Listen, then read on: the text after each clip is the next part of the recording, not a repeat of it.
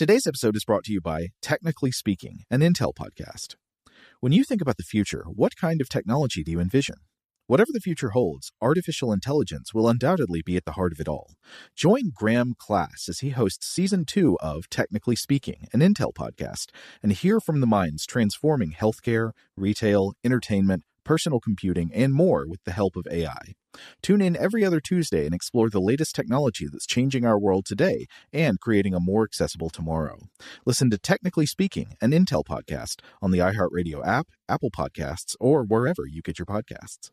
What's up? This your boy Lil Duval, and check out my podcast, Conversations with Unc, on the Black Effect Podcast Network. Each and every Tuesday, Conversations with Unc podcast feature casuals and in-depth talk about ebbs and flows of life and the pursuit of happiness. Unlike my work on stage, I tap into a more serious and sensitive side to give life advice and simply offer words of encouragement, yet remind folks to never forget to laugh. Every Tuesday, listen to Conversations with Unc, hosted by Lil Duval on the Black Effect Podcast Network, iHeartRadio app, or wherever you get your podcasts. Presented by AT&T. Connecting changes everything.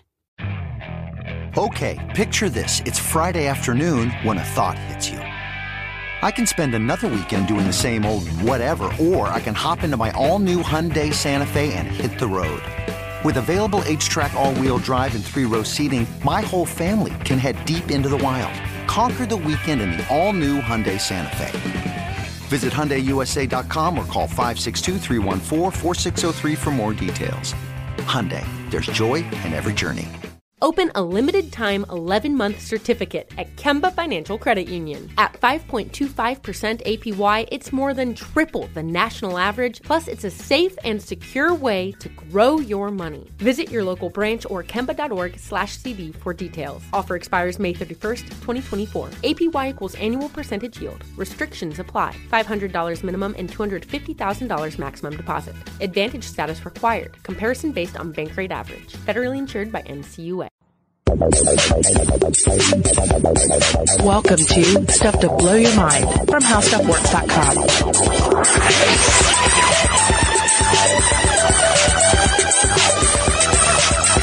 Hey, welcome to Stuff to Blow Your Mind. My name is Robert Lamb. And I'm Christian Sager. Uh, today, as you could probably tell from the title of this episode, we have, uh, well, what is an unusual topic. Uh, we're going to be talking about penile transplants. And we just wanted to say up front before we, you know, dive into this episode that every time we've posted something about this subject, because there's been a lot of news about it lately, whether it's been to social media or we talked about it on, uh, like our live streams or something like that, it often kind of descends into these sort of like adolescent jokes.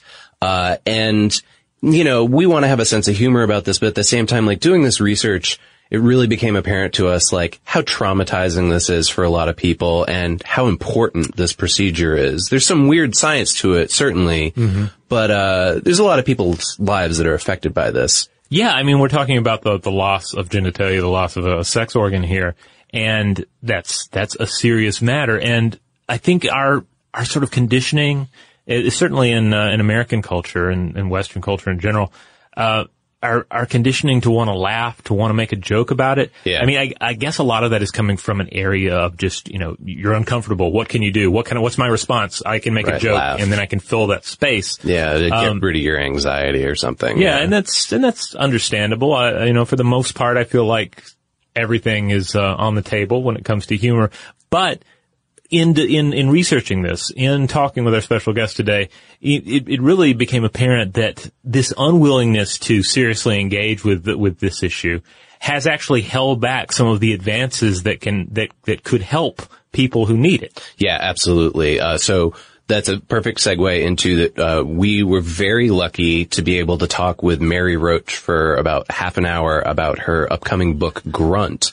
In particular, there are two chapters in that book that are about penile transplant surgery for soldiers. Mm-hmm. Uh, this is a very real issue for uh, American soldiers coming back from overseas, uh, in particular who have been damaged by IED explosions, uh, and the military's uh, wing of doctors are trying to figure out what to do with that. And Mary consulted with a lot of those. But then there's also like a, a good like 10 year history now of the science of penile transplants uh, for everything from these wounded soldiers to uh, cancer victims, and then also, uh, as we'll talk about in South Africa, there is ritualistic circumcision that leads to penises essentially falling off. Right, and and in it's situations where it's not full on penile transplant. I mean, we're still you're still dealing with with urotrauma. You're dealing with with, Yeah. with plastic surgery to correct injuries to the genitals. Uh, and that is, uh, and, and, and some of that science actually, is we as we end up discussing, uh, ends up um, uh, stemming from uh, gender reassignment surgeries and advancements that have been made in that area. Yeah, and so uh, a little bit of clarification too about like uh, the conversation and then the like sort of turn of events since we recorded the conversation.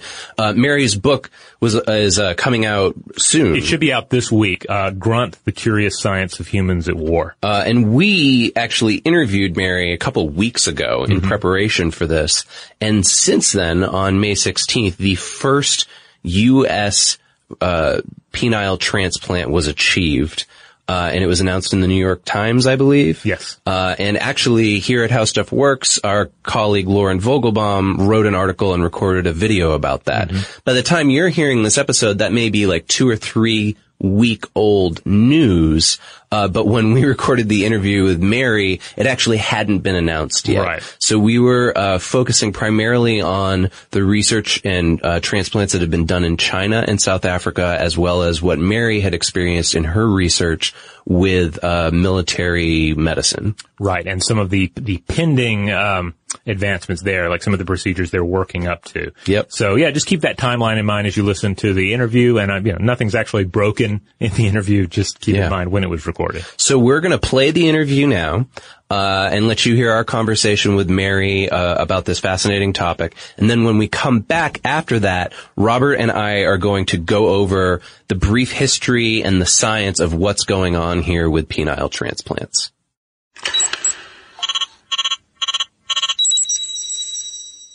Well, first of all, uh, thanks for taking the time out of your day to chat with us here. Um, we've we've really been enjoying uh, reading Grunt, and uh, and in the past, I've been a big fan of. I think I've I've read all of your previous books: uh, Stiff, Spook, Bonk, Gulp, Packing for Mars. Uh, so anytime a, a Mary Roach book comes out, we get excited. there should be some kind of special, I don't know, bracelet or, or medal or something that you get if you've read all of them. Very few people have read all of them. Thank you. Oh, well, thank you. With this particular book, uh, I guess uh, the place I want to start is um, I, I was particularly interested in the two chapters concerning urotrauma, genital reconstruction surgery, and genital transplants. Uh, because I mean, there's the, I mean, there's the morbidity and the sque- the squeamishness of the topic, but it ultimately provides some, some, you provide some powerful insights into the place where science and, and to a certain extent the war machine itself has to try and stitch everything back together again, both physically and psychologically. Was this a challenging subject matter to undertake? It was, yeah, for just the reasons that you've just mentioned. It's it's uh, it's a sensitive topic, and I'm not known as a sensitive writer. um, if you're familiar with my book, um, but it's um, yeah, I think that bec- because it is sensitive, people shy away from it, and um, I feel like it's important to talk about it, and so do the people who do the work, uh, because somebody's uh, sexual health and, and sex life and relationships are, are in the balance, and that's you know that's important stuff. It's it, you know I mean it's important to get veterans, uh, wounded warriors, whatever you want to call them, you know, mobile and walking and able to take care of day to day activities and be back on their feet. But sex is important too, and um, a substantial number of these men sustain injuries that do uh, that do go up that high. I mean, it's a it's a it's a fraction of them, but still enough that it's it's important to talk about it. Hey Mary, this is Christian Sager, the co-host of the show. I, to piggyback off of what Robert was just saying, I, I'm particularly interested here in the cultural and identity connections that you remarked on regarding penis reconstruction. And I'd like to know, you know, from the research and from the people you talk to, how much of the repair part is actually psychological. In particular, I'm thinking of the example you gave of men who are worried about having to sit down to urinate. Yeah, that's there is a cultural. Um, you know, that, that what you're talking about is a urethrostomy. I believe I'm saying it right, um, wherein if uh, it's it's one option if rebuilding the urethra uh, isn't possible or doesn't work, you can take what remains of the urethra and make an opening in the perineum. Okay. Perineum. However you pronounce it, uh, and then um, y- the the person would sit down to urinate, you know, as a as a woman does. And um, I asked when I was in the, the operating room, I asked uh, both the surgeons there, like, how how much of a big deal is this? And one of them said, well, you know, when you're talking about you've lost one part of one leg and you know part of one hand, and you know this is not a big deal. The other surgeon looked at me and said, it's huge. Yeah. Uh, so there's a difference of opinion there, but um, yeah, obviously it's. I think it's it, and, and then she went on to say that uh, she'd been at a urological conference uh, in in Europe. It was a, a world urology conference, and it, it, it was very cultural. They were, she said, the Italian surgeons were like, "Are you kidding me? No." Mm. you know that that seemed to be, you know, an affront to masculinity. Other cultures were, you know, it was less of, seemed like less of a big deal. So, um, you know, and as a woman, it's hard for me. That's an interesting thing. You know, there are sometimes, you know, I, every now and then I met men who are like, yeah, I sit down in the toilet because, you know, it keeps the carpet cleaner, you know, or my wife likes me to. And, Right. and, um, and, and then there's other men who are like, you sit down on the toilet to pee. So I think it's both cultural and personal, Yeah. but it's a, it's an interesting topic. So they're on- incorporating um, I- therapy yeah. into this then as well, I would assume? Um, therapy is this is an area. Um, sex, sexual health and intimacy counseling is a, is an area that uh, I think the government would do well to dedicate more funding to. At, at the time I was at Walter Reed, there was not a full time staff person doing just that. There- You know, there's a sense that um, that that you know we only have so much money to go around, and this you know sex is is it's lifestyle. This is just lifestyle. You know that this is not going to be a priority for our taxpayer dollars, and and there are people at Walter Reed who who work with these patients who feel like that this is really important. Like, yeah, it's important that they walk, but it's also important that they be able to have a sexual relationship that isn't fraught and that you know and that and that one you know once you come out of these operations and you, you know, there's just a, a lot of things to adjust to and and you know how do you use this thing now that it's been reconstructed or you know whatever's been done? I mean and it's not just with reconstruction and transplants. It's also um, there's a lot of uh, heavy medication that goes on especially in the early months after an injury. There's nerve stabilizers and antidepressants and pain meds, all of which can affect um, a man's ability to get an erection or to keep an erection, and that's you know that that's also should be part of the counseling. And there are people there who do it, but there um, there need to be more of them. Yeah, so uh, I'm going to jump ahead a little bit here because that you connected right to another thing I wanted to ask about, which is this idea that that sex isn't as valued financially as walking, for instance.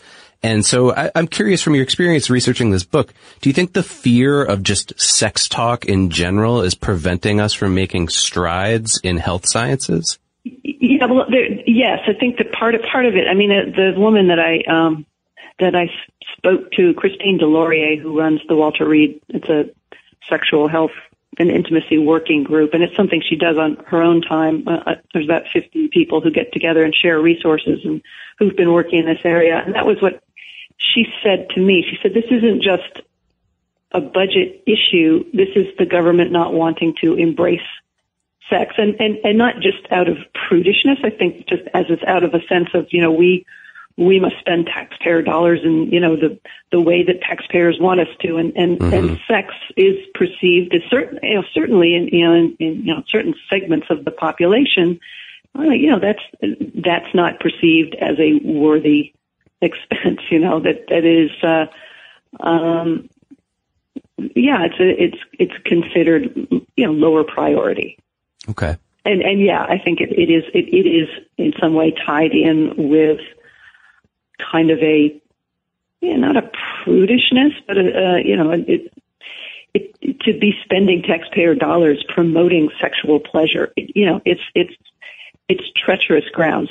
You know, uh, in terms of getting negative media attention or what have you. But it's also, you know, I should also say the number of. I mean, if you look at the number of veterans whose injuries have left them in need of surgery or infertile or, or what have you, it's a small percentage because most, I mean, most of the injury is in the lower part of the body. It's the foot and the calf and, you know, b- below the knee. The higher up you go, the, the less frequent these injuries are. So something like 300 genital urinal, gen, urogenital, however you want to um, term it, injuries for something like 150,000 amputations or sorry, sorry, sorry. No, I think it was it's 300 genito-urological patients for every 18,000 limb amputees. So it's okay. it's it's a it's a lower priority in that sense, and you know that's when you're looking at a budget and where to spend the money. That's also part of it. So it's not just squeamishness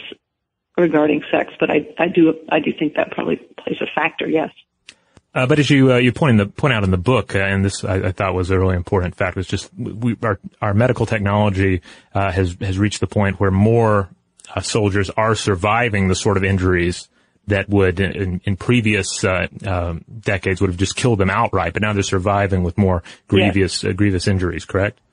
Yeah, that's right. It, yeah, exactly. The the IEDs have gotten larger, so the injuries are going higher up the limb and to the extent where they're affecting the genitals, and that used to be a fatal, and you know that size of an explosion it used to be a fatal injury for the most part. That you know if you if you're hitting the level of someone's hips, you're also going to be damaging organs, and uh, so so that's a that's a very serious injury. And yes, these patients are now surviving more than they used to. So not only are the injuries, the, the explosions are getting bigger, but also the ability to keep these folks alive hmm. has advanced a lot. So yeah, there's there's there are more people surviving to need this kind of surgery and counseling. So Mary, I'm curious in the conversations you had with medical professionals about this, how much did they acknowledge the contributions of phalloplasty from the transgender community as contributing to their work? Um, it, it, it, that one, the very first conversation I had with someone at, um, it was a meeting I had at USUHS, the Uniform, um, Uniform Services University of Health Sciences, and that first person that I spoke to, uh, that's what he said. Some of the, you know, that these are techniques that are uh, stemming from work from transgender work. I mean, I, that it makes perfect sense. I mean, that is mm-hmm. what has pushed the advances in rebuilding, building a penis from various other pieces of anatomy. That's where the demand uh, has been. You know, I mean, it, it started out with war injuries way, way back, um, but the very early on, one of the, the first, uh, you know, the the this, I think one of the first cosmetic surgeons who started, I think, doing you know, rebuilding noses, et cetera. I think one of those um, was a was the very first transgender surgery. Okay. Uh, you spend a lot of time with Dr. Richard J. J. Redett at uh, John Hopkins discussing the continued efforts to uh, conduct the first successful penis transplant in the United States. Um, do you know where are we currently in that process? Yeah, right now, as of well, as of last week, I checked in with him, and there's a recipient that's been identified who, uh, and they're trying to find a suitable match. Hmm. Because it's uh it's a you know in addition to all the other things that you look for with an organ with a you know organ transplant in this case there's skin color and I mean that's the case it's similar to a you know like a hand transplant right or a face transplant but anyway they're they are they're trying to identify uh, a donor and I'm not sure how much of it is how much of it is is also the discomfort that the family might have. That I don't know. Hmm. I don't know why things are uh, why it's why it's been slow to to happen. Because as you as you point out in the book, um, the first procedure of this sort uh, took place in Guangzhou, China, back in 2006, uh, and yes, and of course that, uh, as you point out, that did not exactly uh, that was not a successful um, surgery in the in the long run the these, this early attempt at it, though, does that do you think that speaks to anything uh, culturally about a more you know a more openness to engage with the, the sexual questions involved here, or is it just uh, uh, you know more eagerness to uh, to carry out the endeavor? I think probably more the latter. I think probably um, more eagerness to plunge ahead and be the 1st Mhm. And you know, the, in this case, it was uh, they claimed it was a psychological issue. That uh, I mean, t- two weeks later, that they removed it Huh. uh, after having transplanted it. They they removed it and they cited a se- severe psychological problem, but they didn't elaborate at all. And I wasn't able to get in touch with. They didn't respond to emails, so I don't know. I don't know exactly. There was some necrosis. Uh, There was some, you know, the the, the uh, and and they didn't attach all of the um, same. I believe that the cavernosal artery. There's a there's a, an artery that the U.S. surgeons are planning to hook up that I believe that they didn't. So there wa- there was in in the China operation, but a lot of it is speculation because there hasn't been a lot of open communication between the Chinese surgeons and the and the U.S. I mean, I, I wasn't able to get a lot of details about that procedure. Only what is in the paper, which is that the um, there was some psychological distress and it was removed, and it looked like the U.S. surgeons told me that from looking at the photographs, it looked like there was some necrosis, some tissue that was not being receiving blood and getting oxygenated, and that that um, may have contributed as well. But you're asking why did they go ahead so quickly? And I think that just may be a yeah a desire to go ahead, give it a whirl, and be you know a little less, perhaps a little less cautious and, and a little less inclined to work out all the details. I don't know. I'm not sure. Well, I hesitate to call this a lighter note, but Robert and I were both very interested in uh, how erectile tissue can be constructed from the sinuses and also from mouth tissue. Can you speak to that a little bit more? Like, why is it so good for reconstructive penile surgery? Uh, the cheek, yeah, but for rebuilding a urethra or part of a urethra, and this is of course a tube that is transporting liquid. Um, the the inside of the cheek is good because it's it's used to moisture. It doesn't doesn't deteriorate in moisture. It doesn't break down. Uh, it's it's it's evolved to be wet all the time. And and if you just use skin, uh, you can end up with um, infection and fistulas, which is when infection kind of eats through uh, to the outside, and you have sort of a tube going off where you don't want it to.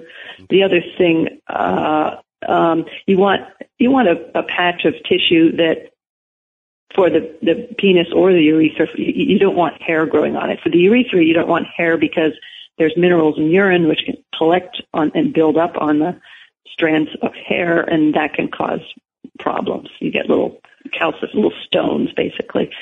Uh, so the cheek is advantageous in two ways. It's uh, it's used to moisture and it's hairless. You know, the, um, for rebuilding a penis, they tend to use you know the underside of the arm doesn't have hair. Also, the, the behind the ear is another that little strip there that is a, a little hairless stretch. Um, and in that case, just you don't want hair growing on your penis, probably. Right. I mean, I can't I can't speak. You would assume, yeah. as well as you yeah. Uh, so anyway, that's that's why those particular um, patches of uh, tissue are selected. Yeah. in, in reading you some of your past books, I've often found this pattern where um, there'll be like a, a section of one book, and then uh, in retrospect, you can s- I sort of look back and see like, oh, well, that's maybe where she got the idea for the following book. Um, so I so I have to ask, when did you decide that Grunt was your next book? And if we look back into previous books, is it, is there a particular chapter in a previous book that uh, that basically uh, you know, gave birth to this volume? No, you'd have to look into the pages of Smithsonian Magazine, and you even then would never be able to tell because it was a story that had to do with the world's hottest chili peppers, which are grown in Nagaland in India. Uh, and while I was reporting that piece, somebody told me that the Indian Defense Ministry had basically weaponized this chili pepper and made a kind of tear gas or mace with this uh, sort of a nature's own tear gas. So I felt like I needed to report on that. I went over to the neighboring state of Assam, India, and the, went to this lab. And while I was there, I just, there were a number of projects going on that struck me as kind of fascinating and esoteric. There was a leech repellent project going on. And, and I remember that was the moment where I thought, oh, military science. There's this whole world out there of, uh, things that, uh, are, have nothing to do with building better weapons. There's, there's just there's it's a whole world of the kind of stuff I like to report on. There's a lot of um, biology and um, human related science that goes on, uh, you know, in the name of keeping people alive, which is, I also liked that it was, it was kind of counterintuitive for a military book. It's not really uh, about, know, so much of what you see is about the technology of weaponry and bombs and high tech lasers and drones, et cetera. So the, the human side of it seemed, uh, it, is, it seemed to fit. And it, uh, but anyway, it didn't grow out of anything in any of the earlier books. It was from a, a story I was doing in between books. Yeah, that's interesting for us because we just maybe a month or two ago did an episode on the history of the weaponization of animals for military purposes. Uh, so it was really nice to Yeah. see in your book like the flip side to it where it was more of the like healing function that all this, you know, DOD Yeah. research goes towards. So how Did you cover the, the, I saw something about, about owls. Did you cover that one where the Coast Guard wanted to use owls to No. Oh no. look for, uh, oh, yeah, that was, anyway, but that's not weaponization. That was more like, um, almost more like a cadaver rescue dog. It was Okay, using okay. owls to, Well, we've talked about going they- back and anyway. doing a second episode Yeah. where we talk about the use of animals in more like spying, uh, surveillance, uh, you know, other um, other uh, uses aside Yeah. from just killing people. I think the craziest one we got Right. into was the bat bomb. Did you Oh, ever yes. hear about that during World That's- War II? Yeah, I did. Yes. I almost put it in the book, but I but I had to you know remind myself it was a little off topic. For me. Yeah, Yes, the yeah. bat bombs were amazing. Yeah, it's totally insane.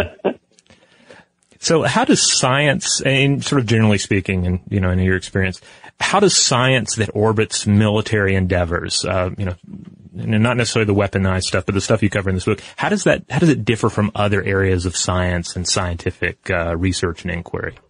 Um, it's it, well, it's an interesting mix because there there there's a whole world of kind of, um, science that gets funded through DARPA, which is very um, it's with an eye to the future. And then, like for example, there'd be um, and I didn't I didn't do, cover a lot of DARPA stuff, but I was fascinated by it because it was um, it, it, it'd be some idea of like, well, how can we what's a what's a way to make you know soldiers you know more effective and better at what they do? Wouldn't it be great if there were a way where they could not be sleep deprived, so they could be they could sleep but have one kind of one eye open, like be partially looking out for things, um, and but still sleep and not get sleep deprived. And and so they were looking at uh, animals, uh, marine mammals, and also some birds that have um, one that are awake in with in, in one hemisphere and asleep in the other. Like there are there are geese and ducks that can,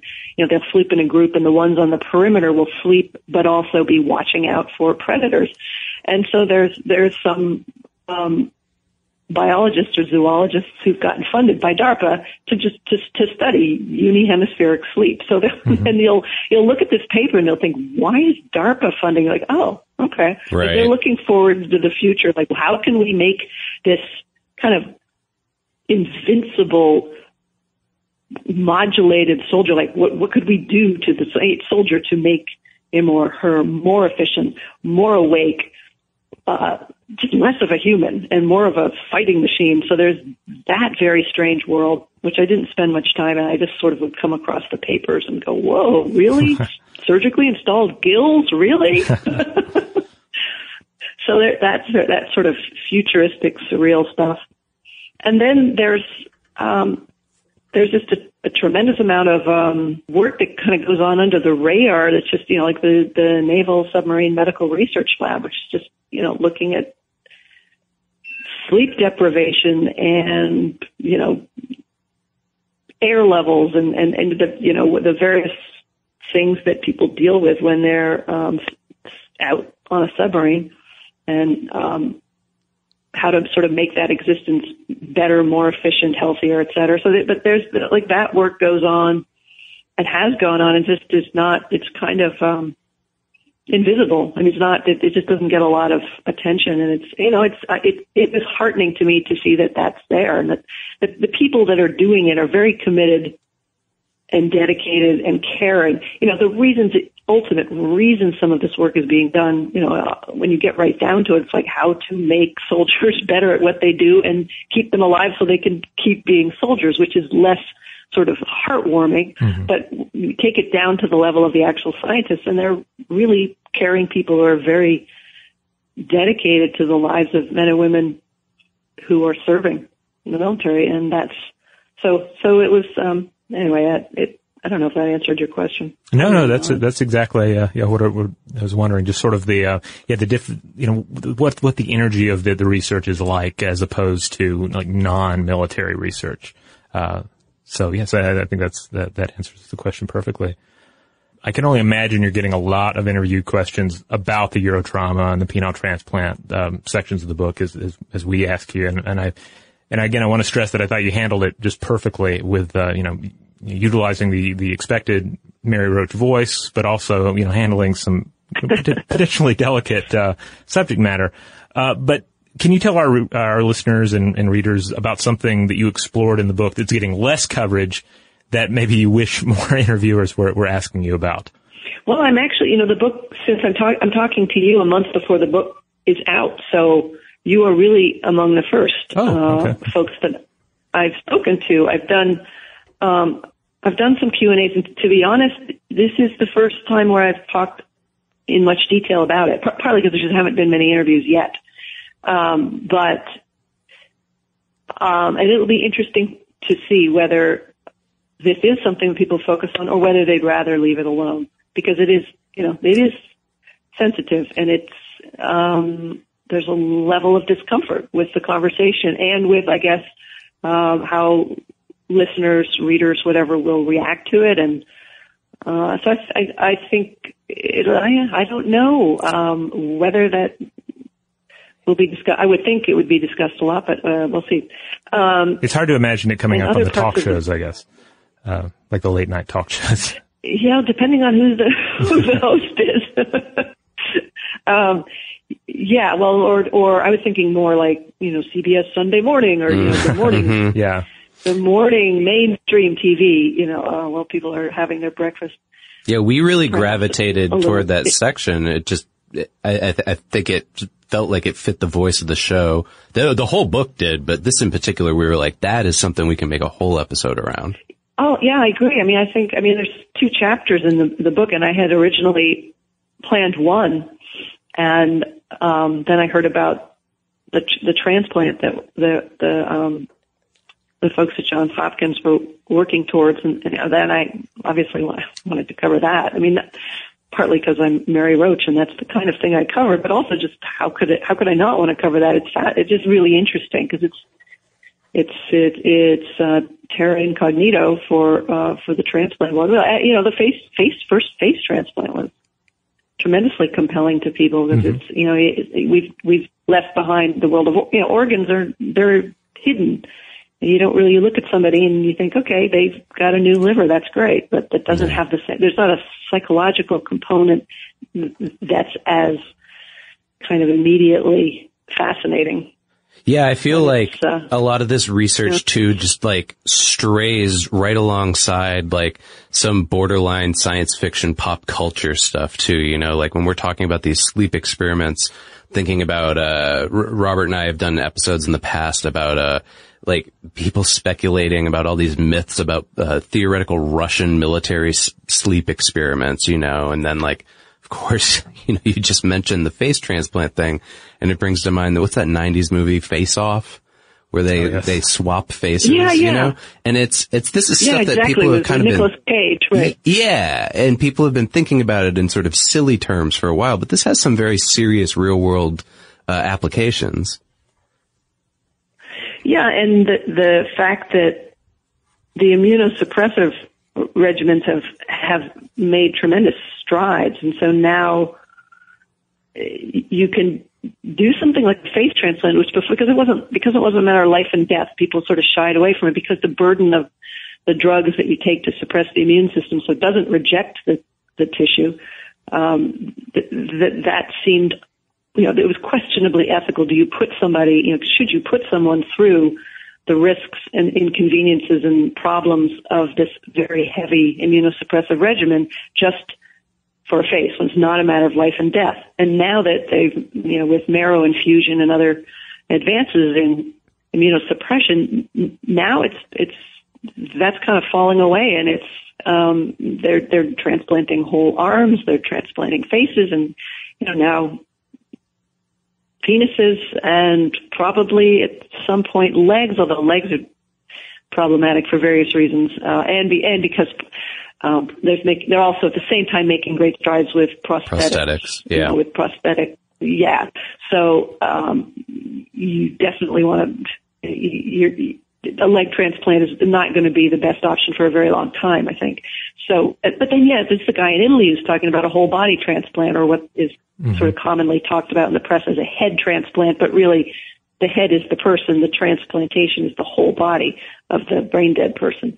So, and there's some guy in Italy, I don't know how much of that is bluster and how much of that is real, but he's talking about, oh yeah, I've got a patient and I'm ready to go. Yeah. Uh, which I can't even imagine because that's um, there's so many unknowns with that and, and so many potential problems. I don't know, and I haven't spoken to him. But anyway, this whole Frankenstein science fiction realm is rapidly coming to be not science fiction, and it's it's it's fascinating. Now, in, in all of your books, I've uh, I always enjoy the footnotes so much because there's always there are always these little uh, little nuggets of, uh, of fascination that kind of spring off from the main uh, material. And, and in this one, uh, there were several great ones, but the the 1885 rabbit eye transplant by uh, one Dr. H. Bradford, that one really floored me. were you able to, to learn much about this? What was in the paper. You know, I couldn't interview him; he's long gone. But um, that was so like there were so many things that fascinated me about that. First of all, the fact that rabbit eyes are very similar to human eyes. If mm-hmm. you go on the internet, you can sort of verify this. And I don't really recommend that because when you do the search, this weird thing comes up about a guy who was selling a box of rabbit heads. Um, anyway, for purposes, I don't know why, uh, but they seemed like it was a, he was offering a pretty good deal on those rabbit yeah. heads. But they don't um, come cheap. Those rabbit heads. They, no. and then was like, well, is somebody transplanting eyeballs? Why would you want these rabbit heads?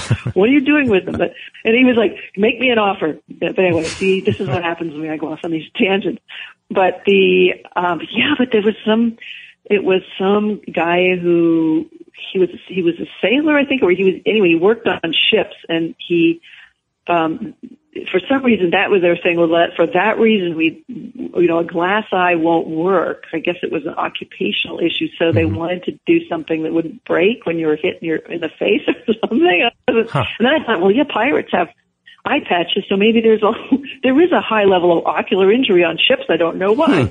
Anyway, that was what the reason they gave for why they were going to do this. Um, and of course, I should point out to listeners, um, the eye.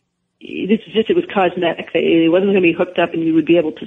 The person couldn't see because there's never been a successful eye transplant. Because hooking up the eye, it's a much more complicated. It's instead of like hooking up a telephone cable you know, I'm talking about the nerves here. You're hooking mm-hmm. up, you know, a complicated computer system and the body doesn't know how to regrow and reattach and make it all work again. So the, there hasn't been an eye transplant other than this cosmetic 18, what was it? 19, early 1900s. I don't have the date handy, but um, it was a long, it 1885. Yeah, I think 1885 was what I. Yeah, yeah, yeah, yeah. So other than the the guy who tried to do it for transparent reasons, yeah, there hasn't there's there's not any uh, nobody else is transplanting eyes, rabbit or or otherwise, or otherwise. All right. Well, uh, you know, those were our, our main questions for you here today. Uh, again, uh, thank you for taking time out of your day to chat with us. Uh, greatly enjoyed the book, and we uh, certainly encourage all of our listeners to go and pick it up. Um, when this episode comes out, it should be available in all the uh, physical and digital um, ways that uh, one normally acquires a, uh, a, a good book. Well, thanks. Thanks so much for having me on this program. Thanks once again to Mary Roach. Uh, again, the book is uh, Grunt, The Curious Science of Humans at War. Thanks to Mary for coming on the show and chatting with us. We're going to take a quick break, and when we come back, Christian and I are going to discuss the topic further. Shout out to Astepro for sponsoring this episode and providing us with free samples. Rob, as the uh, the local host with allergies here, they sent you some of their nasal spray to treat your allergies. What was your experience like? Yeah, that's right. I always wrestle with the pollen a bit when it rolls in during the spring, so they sent me the little uh, nasal spray. I tried out the product, and yeah, it sure did help me get on top of my symptoms for the day. And it's so fast acting, uh, it was already kicking in before I left the house. Astepro is a first of its kind nasal allergy spray. It's the fastest 24 hour over the counter allergy spray. It starts working in 30 minutes, while other allergy sprays take hours. Astepro is the first and only 24 hour steroid free allergy spray. Astepro delivers full prescription strength indoor and outdoor allergy relief from nasal congestion, runny and itchy nose, and sneezing. Get fast acting nasal allergy symptom relief with Astepro. Go to asteproallergy.com for a discount so you can get Astepro and go today. A S T E P R O allergy.com. Astepro and go. Use directed for relief of nasal congestion, runny nose, sneezing, and itchy nose due to allergies. Today's episode is brought to you by eBay. eBay Motors is here for the ride. Remember when you first saw the potential?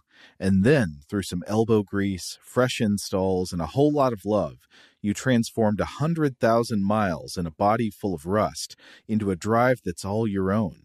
Look to your left, look to your right. It's official. No one's got a ride like this. There's nothing else that sounds like, feels like, or looks like the set of wheels in your garage.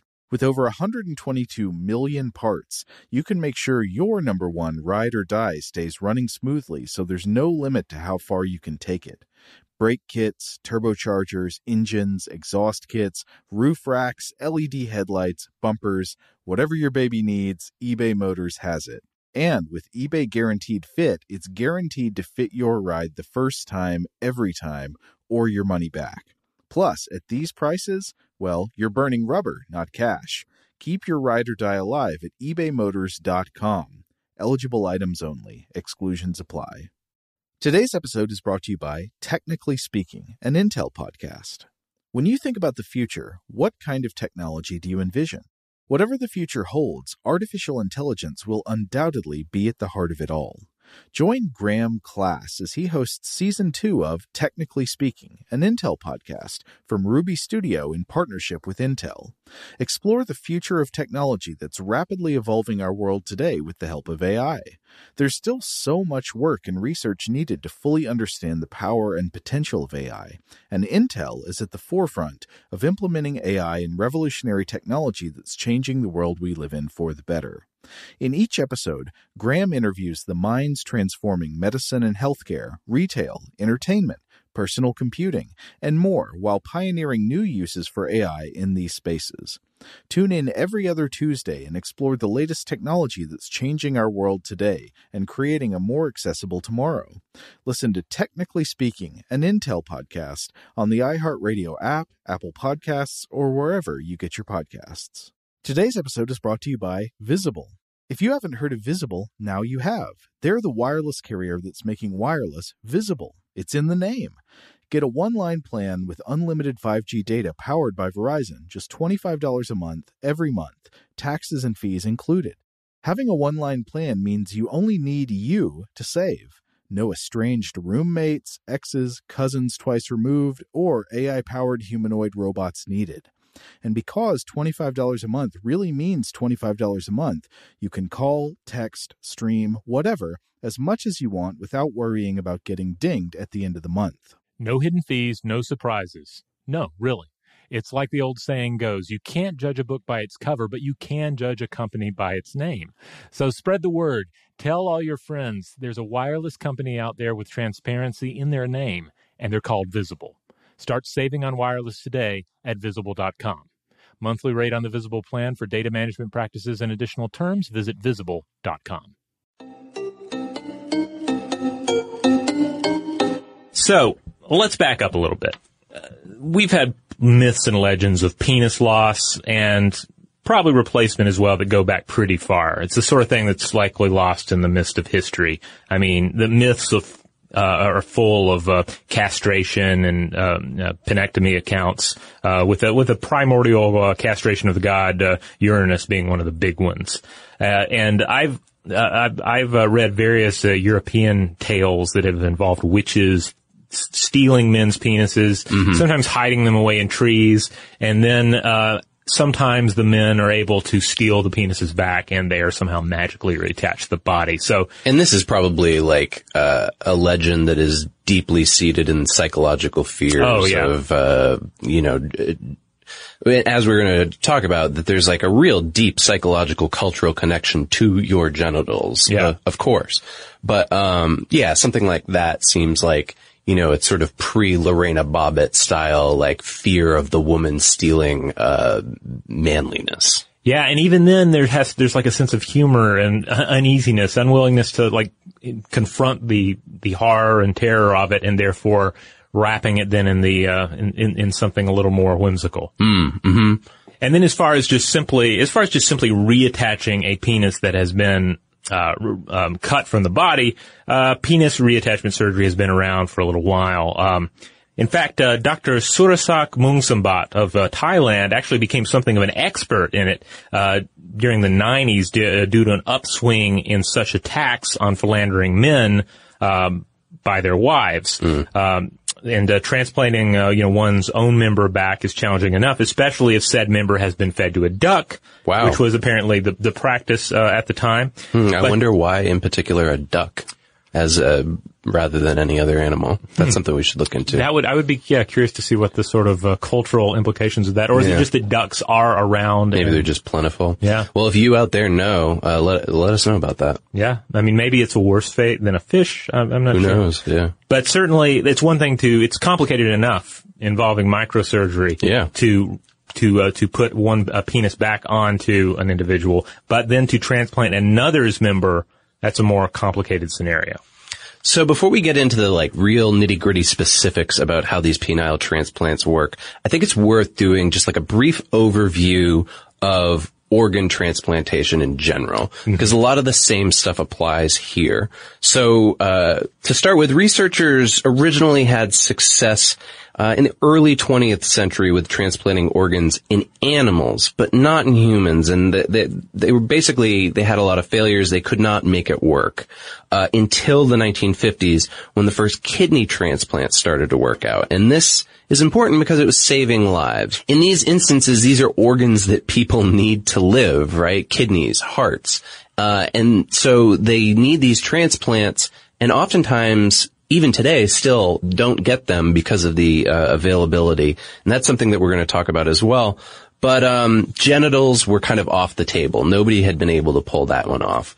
Uh, and the problem here is that the demand for organs with all of the diseases that are affecting us as human beings way outweighs the supply of the actual organs. There's just not enough. Right. Um, donors can wait for years. Sometimes they die while they're waiting. Uh, and we're talking about thousands of people here. This isn't penile transplants, but just organ transplants in general.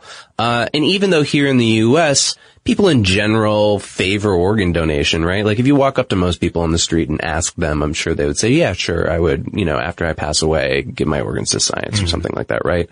Uh, or, or to somebody who needs them. But actually only a small percentage of people do this. They actually go through the procedure of filling out the paperwork for it.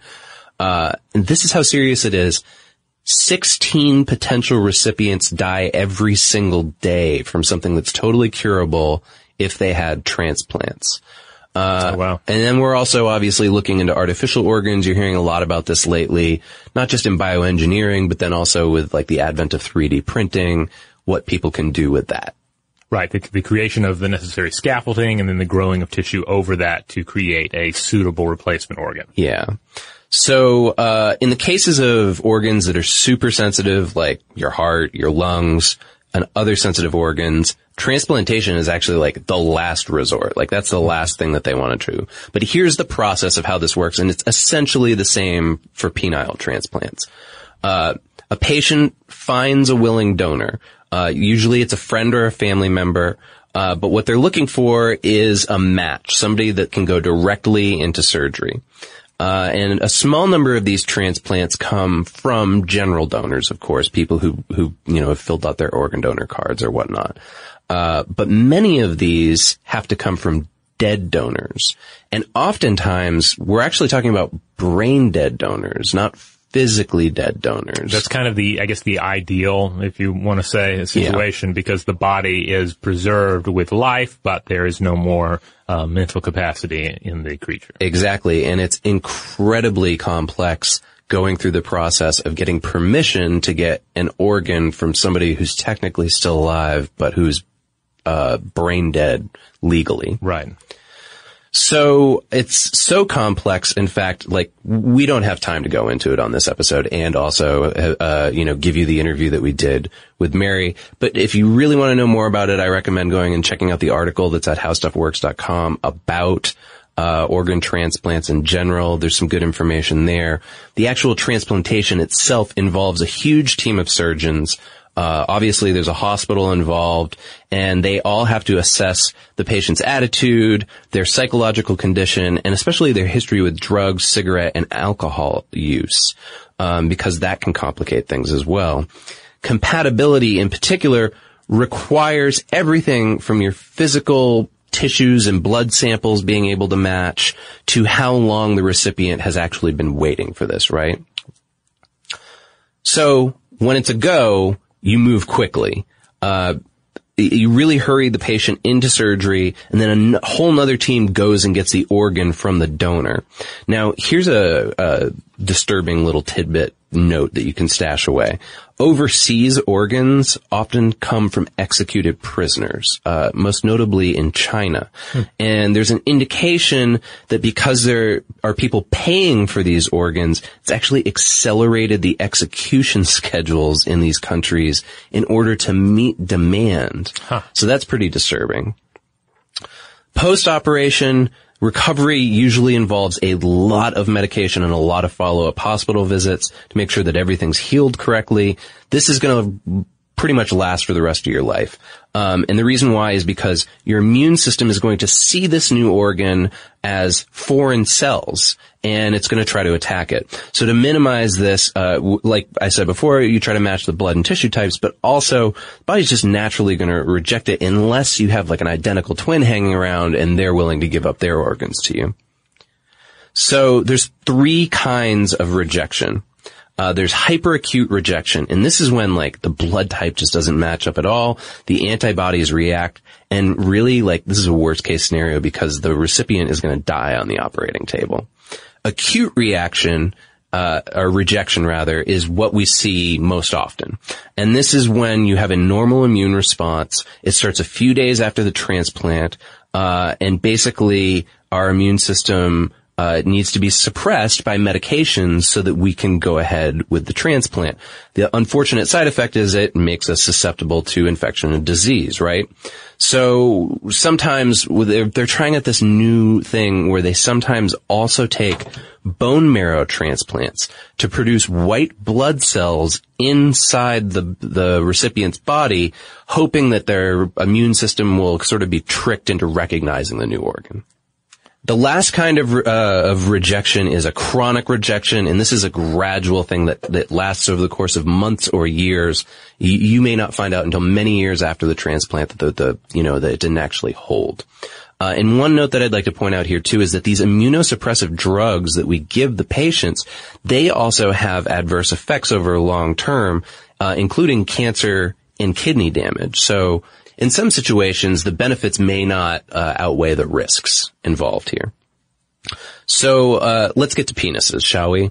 Uh, until recently, and like I'm talking like 10 years recently, uh, the only treatment for men uh, was to construct a penis from the flesh of their thigh or forearm skin. And so basic plastic surgery reconstruction. Yeah, and so you take that skin, you add a penile prosthetic, and it's got malleable or inflatable rods in it that make it semi-rigid. Then you add a saline pump to this that fills it up, right? Like acting like the, um, the blood filling up, uh, the, the tissue of a penis. And this has been around since the 70s, this practice. Uh, this is a direct quote from one of the articles that we researched for this it, about this procedure. It said, the aesthetics were crude and the penetration is awkward. So now is, that can be said about most people's first that first experience is sexually. That's true too. But, uh, yeah. See, we do have a sense of humor. Yeah, yeah, and, uh, you know, and, and I think it's also worth noting that it, it's it's look at imagining this scenario here, and certainly you can look up uh, images and uh, more you know technical documents on all this. It's easy to say, well, that sounds crude, and certainly that's no re- that's no replacement for the tissue situation. But that is still pretty remarkable. Yeah. That we, that we were able to accomplish this. This is still quite totally. a surgical feat. Yeah. I, um, it gets uh, back to what we were talking about uh, in our cyborgs episode, mm-hmm. like the things that we're able to accomplish. Yeah, like yeah. what makes us human, what makes us machine, the cyborg nature of humanity. Yeah. So I don't want to slight uh, no. that procedure at no. all because that is an amazing feat. Uh, and then here's the other thing that made uh, any kind of penile transplants really difficult, and still does. Uh, so I talked earlier about how just getting organs in general is difficult, right? right? Getting a penis donor is even more difficult. The organ banks that accept other internal organs, they don't even have like a, a, a field on their form for penises, right? Right. Uh, and so they don't usually request these. It has to be done separately. Uh, in fact, in South Africa, families often flat out refuse, and this is going to be important because the first penile transplant was in South Africa. Uh, but there's such an emotional, cultural gravity to a request like that that most people just say, no, I will not give you, you know, my, my dead family member's penis. Uh, and in, in the case of the people who did the first penile transplant in South Africa, they actually had to come up with a way to work around it where they started constructing faux penises for the dead, uh, from the donor's skin to preserve their dignity, uh, in their graves and subsequently still be able to use the penis and give it to a living recipient. Huh. Wow, that is that is that is crazy. You know, in um, in Grunt, uh, Mary Roach's book, she points yeah. out that the cadavers that were being used in some of the not even actual transplant procedures, but essentially rehearsals mm-hmm. uh, for a, a, an upcoming transplant procedure. Like those are situations where somebody's body was donated to science, and they're you know they're not about to you know, necessarily share the exact details of how that body was used. Yeah, totally. You know, in part because of the complexities of our, our psychological, um, attachments to oh, these yeah. various parts. Yeah, who wants to know about like how their loved one was carved up and maybe mistakes were made on them or whatever. But the benefit is is that it led to the successes that we're going to talk about next yes. and some of the failures. So let's go back to um, a case that Mary Roach discussed in the interview. This was uh, 2006, Guangzhou General Hospital in Guangzhou, China. You had a 44 year old man who had lost his penis in a quote, an unfortunate traumatic accident. That's about all we know. Mm-hmm. One of the, is, is we've already touched on in the interview. This case, there's, there's some material that is that is not as directly related to the reader. There's maybe some of it might be lost in translation. Some of it is just maybe not provided. Um, yeah, there are a lot of things about this particular case, and it's been 10 years that are still vague to this day. And, and when we talked to Mary, we sort of mentioned that, yeah. right? Like I remember saying to her, you know, what, what was actually up with that? And she said, as far as she could tell, uh, it was necrosis, but we'll get there. So the lead surgeon on this one was one Dr. Hu Weilie. Today's episode is brought to you by eBay. eBay Motors is here for the ride. Remember when you first saw the potential? And then, through some elbow grease, fresh installs, and a whole lot of love, you transformed a 100,000 miles and a body full of rust into a drive that's all your own. Look to your left, look to your right. It's official. No one's got a ride like this. There's nothing else that sounds like, feels like, or looks like the set of wheels in your garage.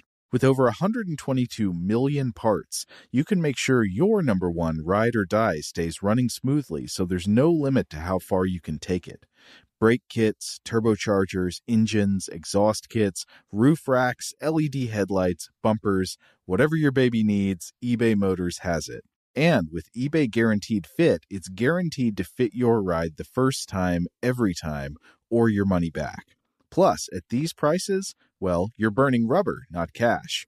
Keep your ride or die alive at ebaymotors.com. Eligible items only, exclusions apply. Today's episode is brought to you by Technically Speaking, an Intel podcast. When you think about the future, what kind of technology do you envision? Whatever the future holds, artificial intelligence will undoubtedly be at the heart of it all. Join Graham Class as he hosts season two of Technically Speaking, an Intel podcast from Ruby Studio in partnership with Intel. Explore the future of technology that's rapidly evolving our world today with the help of AI. There's still so much work and research needed to fully understand the power and potential of AI, and Intel is at the forefront of implementing AI in revolutionary technology that's changing the world we live in for the better. In each episode, Graham interviews the minds transforming medicine and healthcare, retail, entertainment, personal computing, and more while pioneering new uses for AI in these spaces. Tune in every other Tuesday and explore the latest technology that's changing our world today and creating a more accessible tomorrow. Listen to Technically Speaking, an Intel podcast on the iHeartRadio app, Apple Podcasts, or wherever you get your podcasts. Today's episode is brought to you by Visible.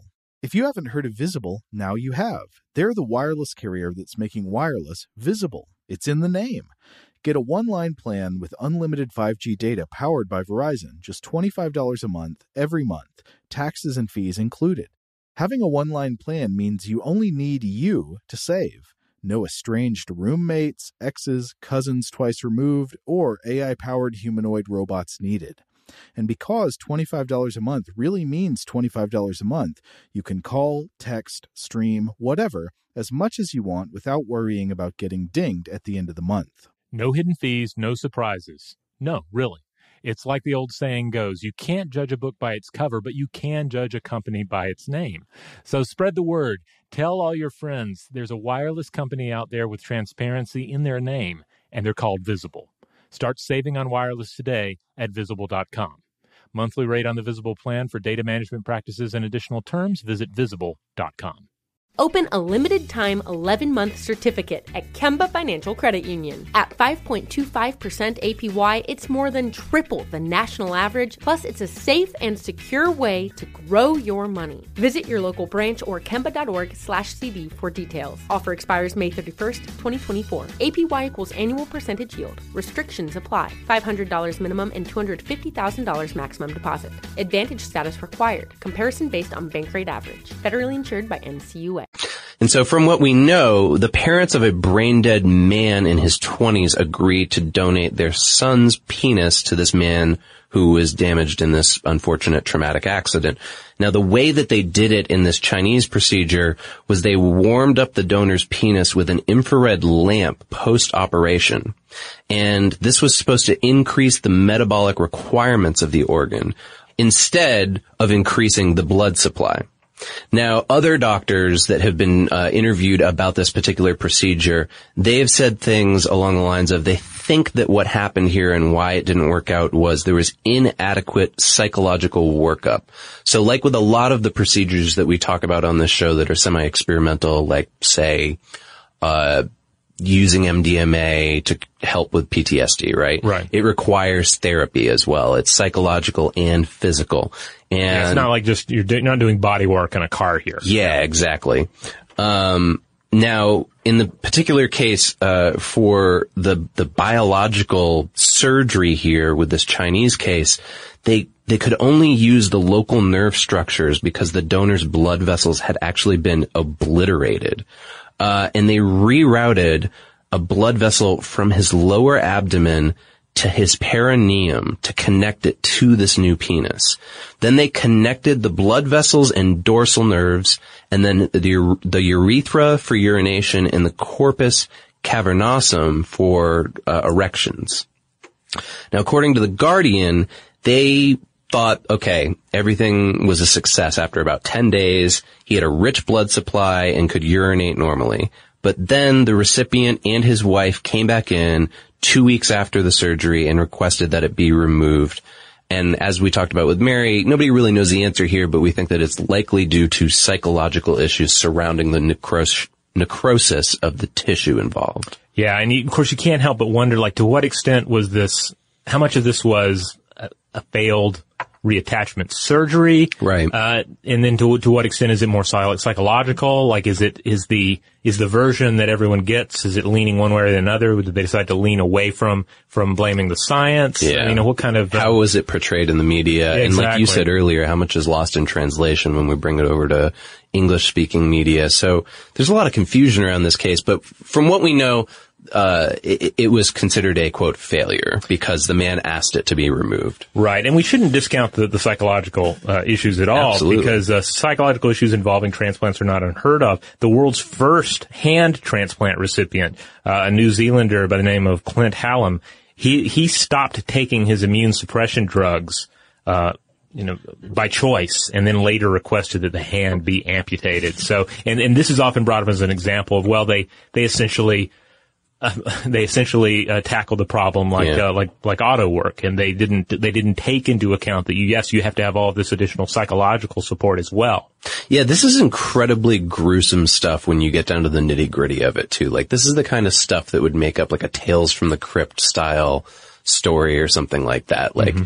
like he has a dead man's hand and, uh, you, you know what I mean? Like it lends itself very well to, to to paranoid thinking Yeah. and to doubt and and I can't help but wonder too like in in these especially these earlier cases to what extent was the were they straight like 100% straight with expectations Yeah. for the Right. recipient that like hey this is th- this you aren't going to be 100% new. This is not going to be a you know a, a, a one two three fix it scenario. Right. It's not like you, and as we'll talk about, you don't just walk out of there and you've got a fully functioning penis. It Right. takes like weeks to months to years to try to get everything working properly. And in fact, in the South African case, they were surprised at how quickly things became functional. Well, let's look at that uh, that South African case. This Yeah. is uh, 2015, and we're uh, taking this is taking place at the Tygerberg Hospital in Cape Town, South Africa. A 21 year old penile amputee who lost his penis in a botched circumcision, uh, and this is apparently pretty common. Dozens. Some say hundreds of boys are maimed or die each year during traditional initiation ceremonies. So these are not, Yeah. these are not infant uh, circumcisions. These are coming of age circumcisions. Yeah, he was 18 when this happened, uh, and these ritual circumcisions are uh, basically the way that it goes is is they're so tightly wrapped that it causes necrosis in the penis, but you know without it even being detached. Uh, so his penis had to be amputated. Uh, this is particularly common in South Africa's, I believe this is Zosa speaking region. It's X-H-O-S-A. I'm not quite sure how to pronounce that, but let's say it's Zosa, uh, speaking region of the Eastern Cape. Uh, and it, so it's a rite of passage for young men. They actually attend circumcision school and they're instructed in family values and sexual education there. Uh, there's also high prices that are charged for this procedure. So basically they take the penis, they wrap it at its base to stem the flow of blood up to the foreskin, right? Some men actually die because they won't go to a hospital because they're, they're afraid of being ostracized after revealing that their gangrenous penis has fallen off. So there's such a strong psychological cultural connection to this thing that it's leading to people dying. Uh, so yeah, so South Africa seems like an ideal place to to start uh, getting a prep team ready to go for the first penile transplant. Uh, and the uh, lead surgeon here was one Professor Andre van der Merwe. So when the recipient recovered, he actually had to come back in uh, and drain a hematoma and repair a small fistula in the urethra. And now here's the thing. They expected that it was going to take two years for him to be fully functional. It only took three and a half months. Uh, and the surgery itself, it took four years of clinical and ethical therapeutic preparation. They had to work with cadavers in practice, as we talked about earlier. It was really difficult to find penile donors, as we talked about earlier. They were trying to overcome this by doing the whole procedure that I talked about where they build these fake penises. So this team is not only trying to come up with a way to help these, uh, these victims of this, uh, botched ritual circumcision, but then they also have to come up with a way to somehow please the families of the donors. Uh, and as of uh, the the last time this was reported, the hospital had nine more candidates in wait.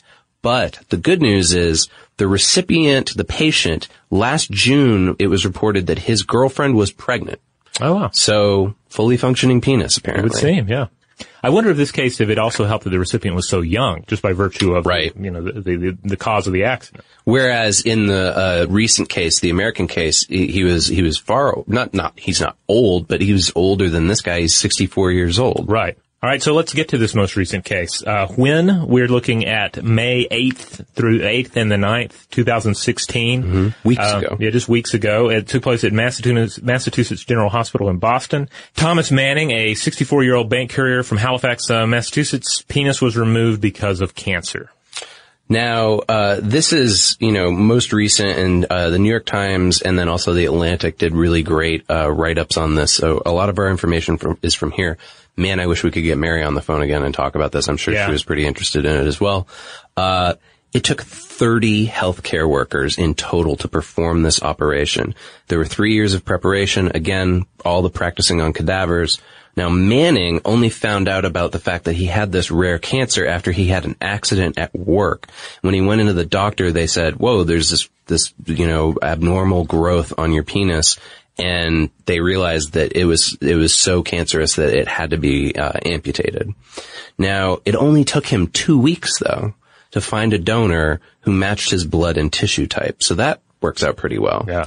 Now the surgery here in the U.S. is estimated to cost somewhere between fifty thousand and seventy-five thousand dollars, but the hospitals involved are paying for the procedures while the doctors are donating their time. So everything, as far as we know with this, is so far so good, right? Uh, in their official statement, they said that the penis has regular blood flow, no signs of infection or rejection. They hope that in a few weeks he'll achieve normal urination. So probably around right now, I would imagine. They say they already have another patient waiting. This guy, uh, his penis was destroyed by burns in a car accident.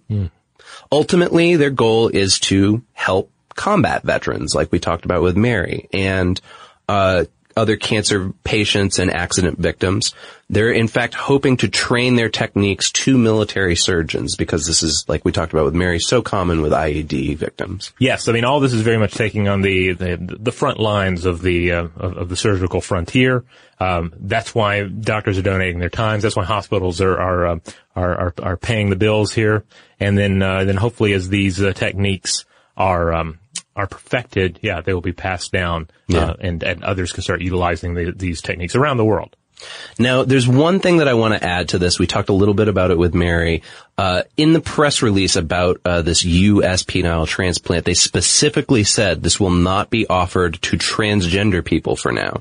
Now, I want to just touch on this a little bit because uh, as we were reading Mary's book, obviously it was apparent that um, the science behind uh, gender reassignment surgery has been used as sort of like a, a building block to get to where we are with these penile transplants.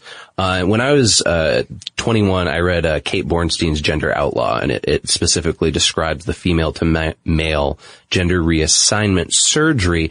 And I immediately thought when we were doing this research, well, it's it's clear that you know there's a foundation there, uh, and it seems to be the secret that no one's really talking about. I mean, clearly in China and South Africa, uh, and then in this most recent U.S. case, it's it's it's not in the public press releases, right? But I, I, I think that it's fair to say that these medical teams uh, did get some help, at least, or some some foundational work from the efforts that were done there. Yeah, yeah, because the field of gender reassignment surgery definitely had an impact on on our ability to treat uh, urotrauma, uh, wounds to the genital area, and of course, all this ends up playing directly into our ability to to graft a donor penis onto a recipient. Yeah. But I do agree with you. It seems weird that uh, that these contributions have not been highlighted more, um, and there's uh, this continued unwillingness, perhaps, to discuss um, Sure. who And- should who should be, who should be uh, open, uh, who should be able to receive these uh, procedures. Yeah, and given the controversy right now, especially like it's a hot button issue Yeah. with uh, transgender rights and bathrooms in North Carolina, you know, they these hospitals they want to retain their funding. I get it. Like, Yeah. it's a it's a PR move, but I think you know, for us covering this, it's only fair to be honest and say, you know, it seems like, uh, there was some foundational work there. Now, there's also another topic that we don't have time for today, but maybe we'll be able to come back to in the future, which is the fact that there are actually artificially grown genitals that are being used and prepared for potential transplantation. Both penises and vaginas. The vaginas actually successful uh, and have have been so for years. Um, but we don't really have time to dive into the science on that today. So if this is you know something that's interesting to you listeners uh, and you want to hear more about it, uh, let us know. And Robert and I can come back and maybe we'll do something on artificially grown organs Yeah, and transplantation. grown genitals. Who doesn't Mhm. want to hear an episode on that? Yeah. Also, we're going to be talking futuristically, so I feel like maybe that will be able to actually work in a little more humor Mm-hmm. as we distance it from some of the, you know, the, the real life and often grim circumstances that require these procedures to begin with. Yeah, especially, man, let me tell you what they do to rabbits for this. Next time. Next time. Next time on Stuff to Blow Your Mind. The things they do to rabbits. Yep. All right. Well, hey, in the meantime, check out the landing page for this episode on stufftoblowyourmind.com. That's where you'll find links out to some of the articles we mentioned here, links out to Mary's book, and uh, you'll also find all the podcast episodes. You'll find blog posts, uh, links to our social media accounts, such as Facebook and Twitter. We are Blow the Mind on both of those. We're also on Tumblr. We're also on Instagram. Yeah, and if you want to write us directly and tell us what you know about penile transplants or artificially grown organs or whatever, write us at blowthemind at howstuffworks.com.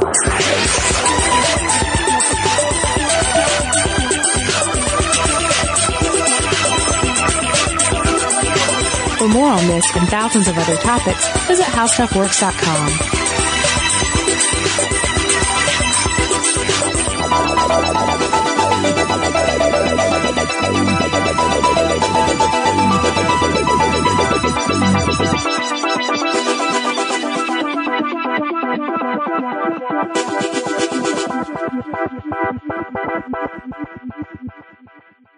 Today's episode is brought to you by Visible.